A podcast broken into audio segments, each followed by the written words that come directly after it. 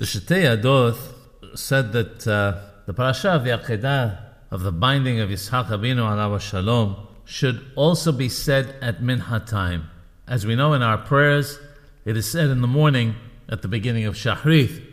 The Shetei Adoth stated that it is even more important to read it at minha than at Shahrit.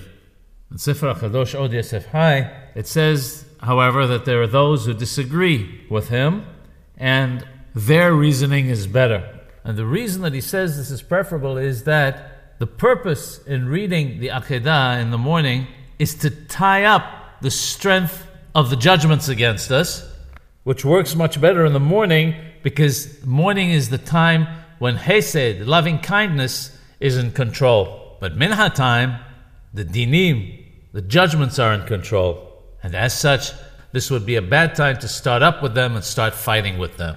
I would just like to add that the custom is that the only time that we actually read Akedat Yitzhak at Minha is on Yom Kippur, because it is said that that is the time it actually took place on Minha of Yom Kippur.